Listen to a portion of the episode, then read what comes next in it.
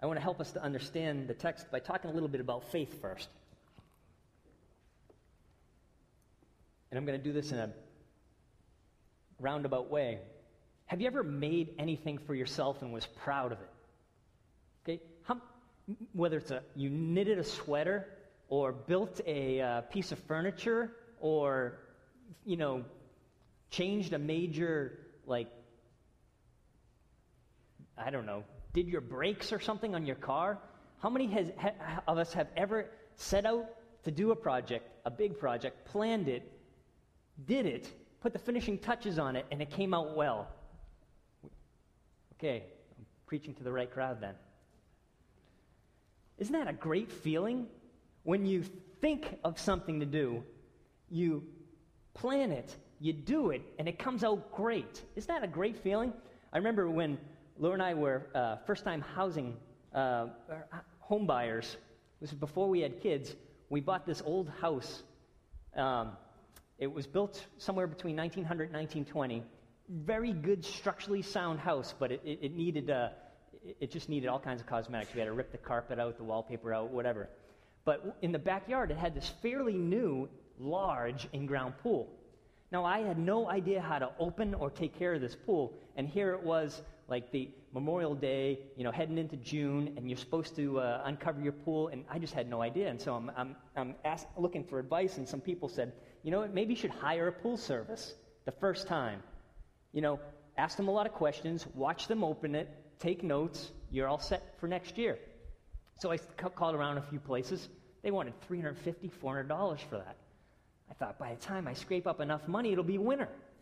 And so so I, I said, the only way to do this is for me to do it. Now, it was one of those like tension covers that had the, you know, you use a lever and you put the springs on, and, you know, it's supposed to hold a baby elephant in the middle of. I don't know if you guys know, this, but I, didn't, I never bought the baby elephant idea, but uh, it did hold Sam when he chased a ball out into the cover once. So, um, but, um, anyways, um, I went to the pool store. I asked a lot of advice to, from the pool clerk, bought my materials, and in 24 hours, I had that pool cover open, cleaned, and the water was sparkling. It was amazing. This, it looked like a great, refreshing pool. The only problem was we had to wait till Christmas for the shock to die down because I uh, put a little bit too much in. But I was proud of this. I did it myself, and for $54. And if you were uh, a friend of mine or a family member, anytime you came over that summer, the first thing I'd show you is take you around to the back and say, Look at this awesome pool. Isn't, that, isn't it clean? Don't you want to swim in it? I was proud. You know, we have these moments like that. And uh, we, just, we, we, just feel the pride of good workmanship. And um, a couple weeks ago, we were preaching at, I, was, I was uh, leading a devotion, devotional at Creation Station talking about creation. And I wonder, you know, how proud was God of his handiwork? If you think of all that he made, from the crazy little insects and, and animals and that, that you love to watch on the, the uh, BBC or, you know, Planet Earth or the Deep Blue, to, uh, to these, you know, space exploration um, documentaries that, that talk about planets and moons and solar systems and galaxies in the plural. The Bible sums it up by saying, God made the heavens and the earth. Talk about the job satisfaction that God must have had. If I was God, I would really, really, really want to show that off. I'd be very proud of my creation. Not only would I be proud of it, but I, would probably want to etch my name at the bottom of every tree, or, or maybe uh, you know, somehow put my signature in the clouds or something. But God doesn't do this. He doesn't boast, He doesn't brag, He doesn't carve His name into His creation. He doesn't have to. Just put any human being with a beating heart at the base of the Grand Canyon looking up. And there's that sense of awe and wonder, the sense that we are so small and insignificant. I grew up in, in New England, and if you go in the, the White Mountains region in the end of September, and, and you stand on any peak in, in, the, in the range, and you look out over the valley, and sometimes, if the foliage is right, it looks like the valley is on fire. The reds are red, the oranges are bright, the yellows are crisp. And it develops in you this sense of awe. Even if folks wouldn't consider themselves a Christian, who don't believe God, they feel the necessity in those situations to praise someone. They usually say Mother Nature or Earth. It's the way God wired human beings to be able to enjoy and respond to his creation. That same glory we feel when we look out at the ocean, when we see a horizon from the top of a mountain, when we watch a beautiful sunset, I want to argue is the same feeling that we were created to feel on a regular basis. Get ready for this.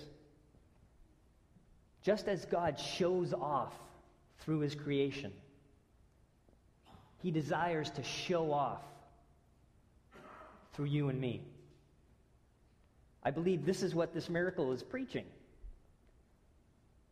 God wants to show off through you and me. I want to challenge you this evening with this definition of faith. Faith is expecting God to show off in your life. Faith is expecting God to show off in your life. In the next few minutes, I'm asking you that you give me the opportunity to change your thinking about faith. See, faith is a word that can mean a whole lot of different things, depending on who uses it and when. We sometimes use it in the place of the word religion. What faith are you? We sometimes use it in the place of hope or trust. I have faith that you can do it. I have faith that you can make it. Or sometimes we mean we'll use it to mean that someone hasn't broken his vows or cheated on their spouse. He has been faithful. She has been faithful. But if you look through the New Testament, you'll see that most of the time, Jesus doesn't use it any of these ways. Most of the time, Jesus uses it to mean the level of expectation someone has for God. The level of expectation you have for God. See, faith expects God to show off in your life. In our passage we read, we see that these guys did not have that kind of faith. They're out in the boat, it's dark, they're rowing, the wind is buffeting the, the boat, they're struggling to make it anywhere. There's waves, there's wind, they're afraid. And when they see Jesus, they're terrified, it says. They're not expecting Jesus to show off through their lives here. They think, actually, Matthew tells us that, that they thought it was, he was a ghost. They weren't expecting Jesus to do something miraculous at this point. All they feel is the darkness. All they see is the waves. All they hear is the wind. It seems that everyone's paralyzed by fear except for one person Peter. For some reason, Peter gets it right. He relies on what he knows about Jesus and says, If it's you, Lord, call me out on the water. If you think about it, that's like a dumb thing to do, isn't it? But Peter has faith that expects God to show off through him. He expects a miracle from Jesus, at least for a moment.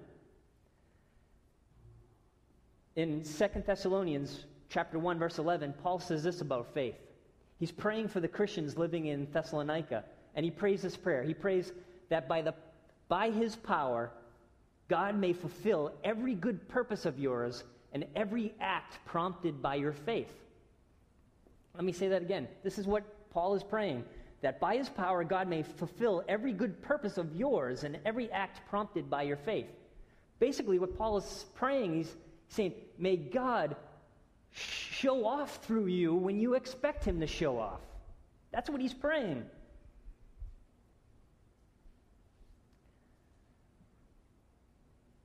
I'm not exactly sure why God works that way, but more often than not, God moves because someone believes. Now, there, there's a, exceptions to this, like a couple of weeks ago when Reverend Scheringer talked about the paralytic on the mat, where he had no faith at all. And, God, and Jesus healed him anyways. But then he went and got himself in a whole bunch of trouble, and Jesus ends up rebuking him. Sometimes God just graces us and acts despite our faith level. But oftentimes, there is a link between our faith and God's movement in our life. Matthew tells a story from Jesus' life when two blind men hear that Jesus is coming. And they can't see him, but they know he's coming. And so they keep shouting, Jesus, Jesus, son of David. And the crowd shushes them up, and the disciples try to shush them up. And the more they, they get shushed, the louder these two guys shout. And Jesus asks them, he hears them, goes over to them, and asks them, Do you believe that I can heal you? Yes, the two blind men replied. Do you know what Jesus says next? Let it be done according to your faith. And the two men open their eyes and see. Jesus basically says, Do you want me to show off in your life? Then let it be done according to your expectancy level. And these guys expected Jesus to heal him.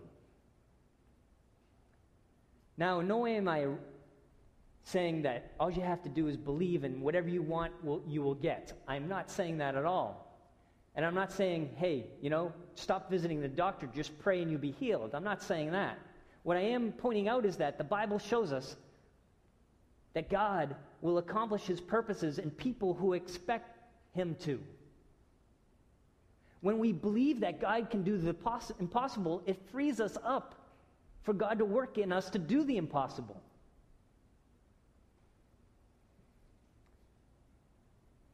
Not too long ago, I had lunch with a friend, and he was telling me that he couldn't find the motivation to pray anymore. He said, God has stopped answering my prayers.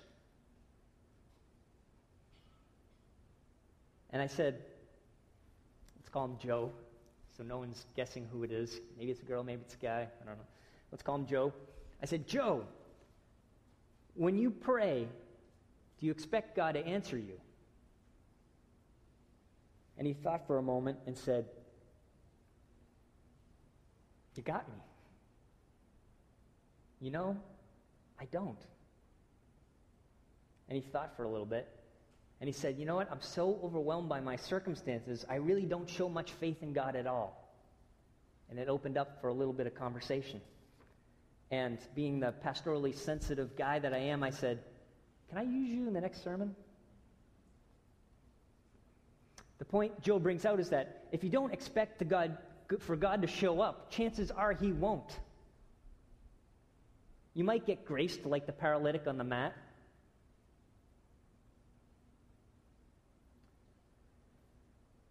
I heard a pastor once say, What is God doing in your life? You don't even have to answer that. I know. He's doing what you expect him to be doing. If God's doing nothing in your life, it's because you're expecting him to do nothing. Is God doing a ton in your life? Well, you must be expecting God to work in your life. One thing I think, um, let me backtrack a little bit. Faith is expecting God to show off through us. Second thing is, faith is not blind, but it's not afraid of what it sees. Faith isn't blind, but it's afraid of it's not afraid of what it sees.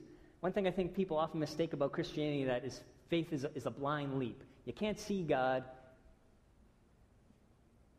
We can't just call him up on the phone in, in a hear your voice, respond exactly to my message kind of way. So it's a, it's a leap of faith. In some sense, faith is blind. We can't physically see God, yeah.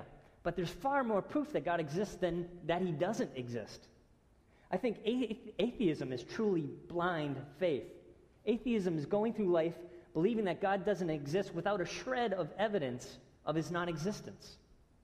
In fact, there's so much in our human experience that says otherwise. To, you have to ignore all that to say you're not, God doesn't exist. You're not going to believe in God. When we act in faith, we, we may not be able to see what's ahead, but we know God does. and we also know God through His Word, through His Spirit in us. When Peter decided to step out of the boat and onto the water, he couldn't see what would support him. He wasn't saying, Oh, look, there's a shark right there, and if I step right on his fin, I'll be walking on water. He steps out on faith.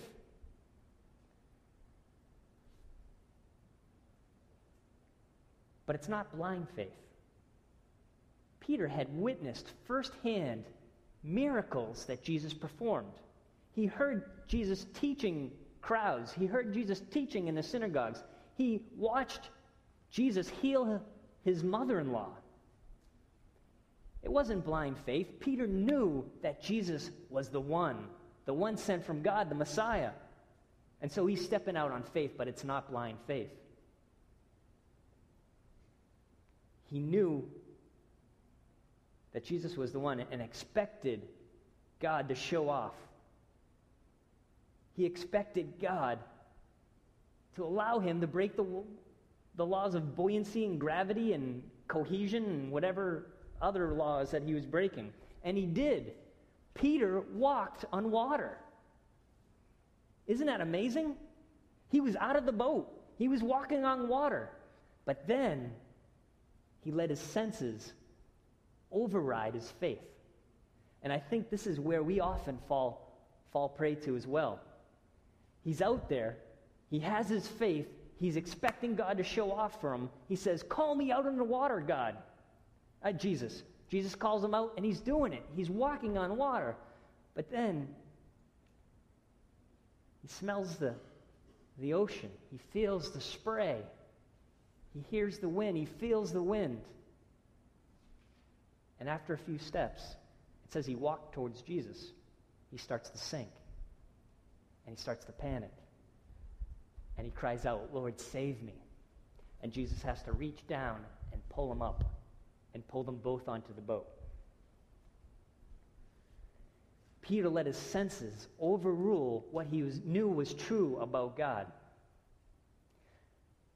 See, Romans 1:17 says this about us Christians. It says, the righteous will live by faith.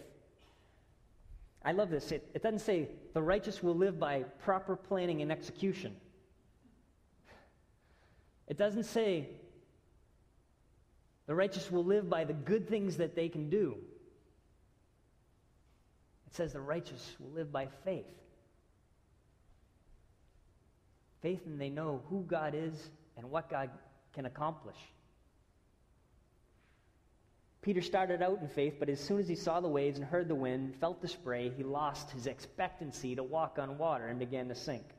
The moment we let our eyes and our ears take over, our fears will destroy our faith. How many times has this ever happened to you? You're talking with a friend or a coworker, and then they bring up God, and you feel the Holy Spirit's nudging you to say something. A millisecond after God nudges you, your sight and your senses take over, and you begin thinking thoughts like, what if that person thinks I'm a religious fanatic or some kind of holy roller? I'll kill my witness, I'll kill our relationship. And then the fear causes you to say nothing.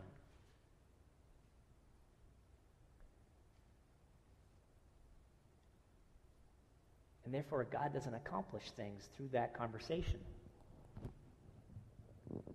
Are you willing to risk failure? Are you willing to sacrifice, to step beyond your comfort zone? Risk people's opinions of you? If the answer is yes, then you're ready to be used by God. A good friend of mine, I met him in seminary. We were roommates together, and we've been good friends ever since. He was in our wedding. I hope to be in his wedding someday. He's an eligible bachelor if anyone's uh, looking for eligible bachelors who are mature Christians. Um, but he uh, is at this job that he doesn't really like. It's kind of a dead end job. It's a large company, but the spot he in, he's in is capped. Um, and so he's been praying for God to, to um, just help him out vocationally. And uh, he gets this um, opportunity for a new position with a new company. And so he calls me up and he says, Mike, start praying for this. I, this looks like a great deal. The job looks great, the pay is great. I, I think I, I'm really interested in this. And so Laura and I start praying for Cliff, and he has the interview, gets a job offer right on the spot. He's very excited about this. He has to give two weeks' notice for his other job. And so he tells his boss that day, he must, I can't remember, I think he must have interviewed on his lunch break or something. But he tells the boss, hey, I've gotten this job offer. It's pretty good. I'm going to take it. I want to give you my two weeks' notice. Later that day, he just starts feeling really heavy about it. He just really gets this bad feeling in his gut. And the longer the day goes, the worse it gets. He goes home at night and he just can't shake it. And so he prays. He says, God, I asked you for confirmation about this job, and I'm feeling awful. So if you don't want me to take it, I won't take it. And the next day he calls up the guy who gave him the offer and he says, I decided not to take it. Most people would think, You are crazy. Just as they thought Peter was crazy for stepping out in the boat. And immediately after he told us, the nagging was gone. He just felt at peace. He goes into work. He finds out that his boss has just quit. And not only that, there's a great position opened in the company. He could keep his, uh, his salary progression and get this new job and he applies and gets it.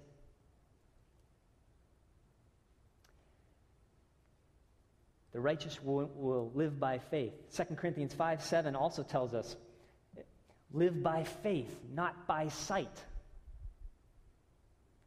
God is always looking for faithful men and women to be used by Him. People who are exercising their faith give God pleasure. It tells us that in Hebrews 11:6. It says, "Without faith it's impossible to please God." We please God by ex- exercising faith. Exercising faith is expecting God to work in our lives. It says, "Because anyone who comes to me, who comes to God, must believe that he exists and that he rewards those who seek him." It's part of how we experience God, enjoy God, glorify God. Another one of my favorite faith verses from the Old Testament, 2 Chronicles 16 9. The eyes of the Lord move to and fro throughout the earth that he may strongly support those whose heart is completely his. God is looking for people to say, Call me out of the boat. Call me out of the boat. I'm doing this hero thing now, um, uh, these devotions um, with uh, Sam and Ben. We're kicking off tomorrow with Jonathan, and if they're paying attention, I'm going to give it away a little bit. But there's a story where Jonathan says, Hey, let's go after these Philistines. And it's just him and his armor bearer. Just two guys, only one of them has a sword. And these Philistines, there, there, are, there are dozens of them, and they're up the cliff. And, and Jonathan says, I think God wants us to to sack those guys. I think God wants us to clear them out. So here's what we're going to do we're going to call them up. And if they say, stay where you are, we're coming after you, we'll, get, we'll hightail it out of here. But if they say, come up to us, then we know that God has given um, them to us. And so they call out to them, hey, Philistines. And they say, I'm sure it wasn't like that, but. And the Philistine says, Come up, you dogs, so that we may deal with you. And Jonathan says, Let's go. And they climb up this cliff. They only have one sword, and they just clean house. Jonathan said, Lord, call me out of the boat. And God called him out of the boat, and he prevailed for Israel. And that started a rout in the camp that God just infused with confusion, and the Israelites drive out the Philistines, all because Jonathan expects God to show off through him. It's all over the Bible, it's everywhere. Faith is much more than intellectual belief, it's heart belief. Do you believe that God wants to use you, that God wants to work in you. If you do, He will. Last point faith only fails if you don't have it. Out of all the people on the boat that day, who do you think was the biggest failure? I don't think it was Peter. He's the only person in history, apart from Jesus, who has ever walked on water. Isn't that amazing? That's something cool to put on a resume. Sure, he only walked a few steps and then almost drowned, but he walked. There were 11 other guys sitting in that boat that were either too afraid to move or were sitting there wishing they had enough faith to do what Peter did. Now we look at Jesus' words, You of little faith, why did you doubt? And it sounds harsh, it sounds discouraging. But I don't think they're meant to be negative. I think this was a significant teaching time in Peter's life. And like a father who's teaching his son, Jesus is saying to Peter, Why did you doubt? You were walking. Where was your faith? You had it, but then it was gone. Peter wasn't a failure. Faith only fails when it's afraid to follow God, when it's afraid to risk for God. The question I want to end with is this How much do you choose to believe God? May we live our lives knowing wholeheartedly that Jesus is the creator of the universe, not bound by any opinion or any restrictions. And may we expect him to show off in our life.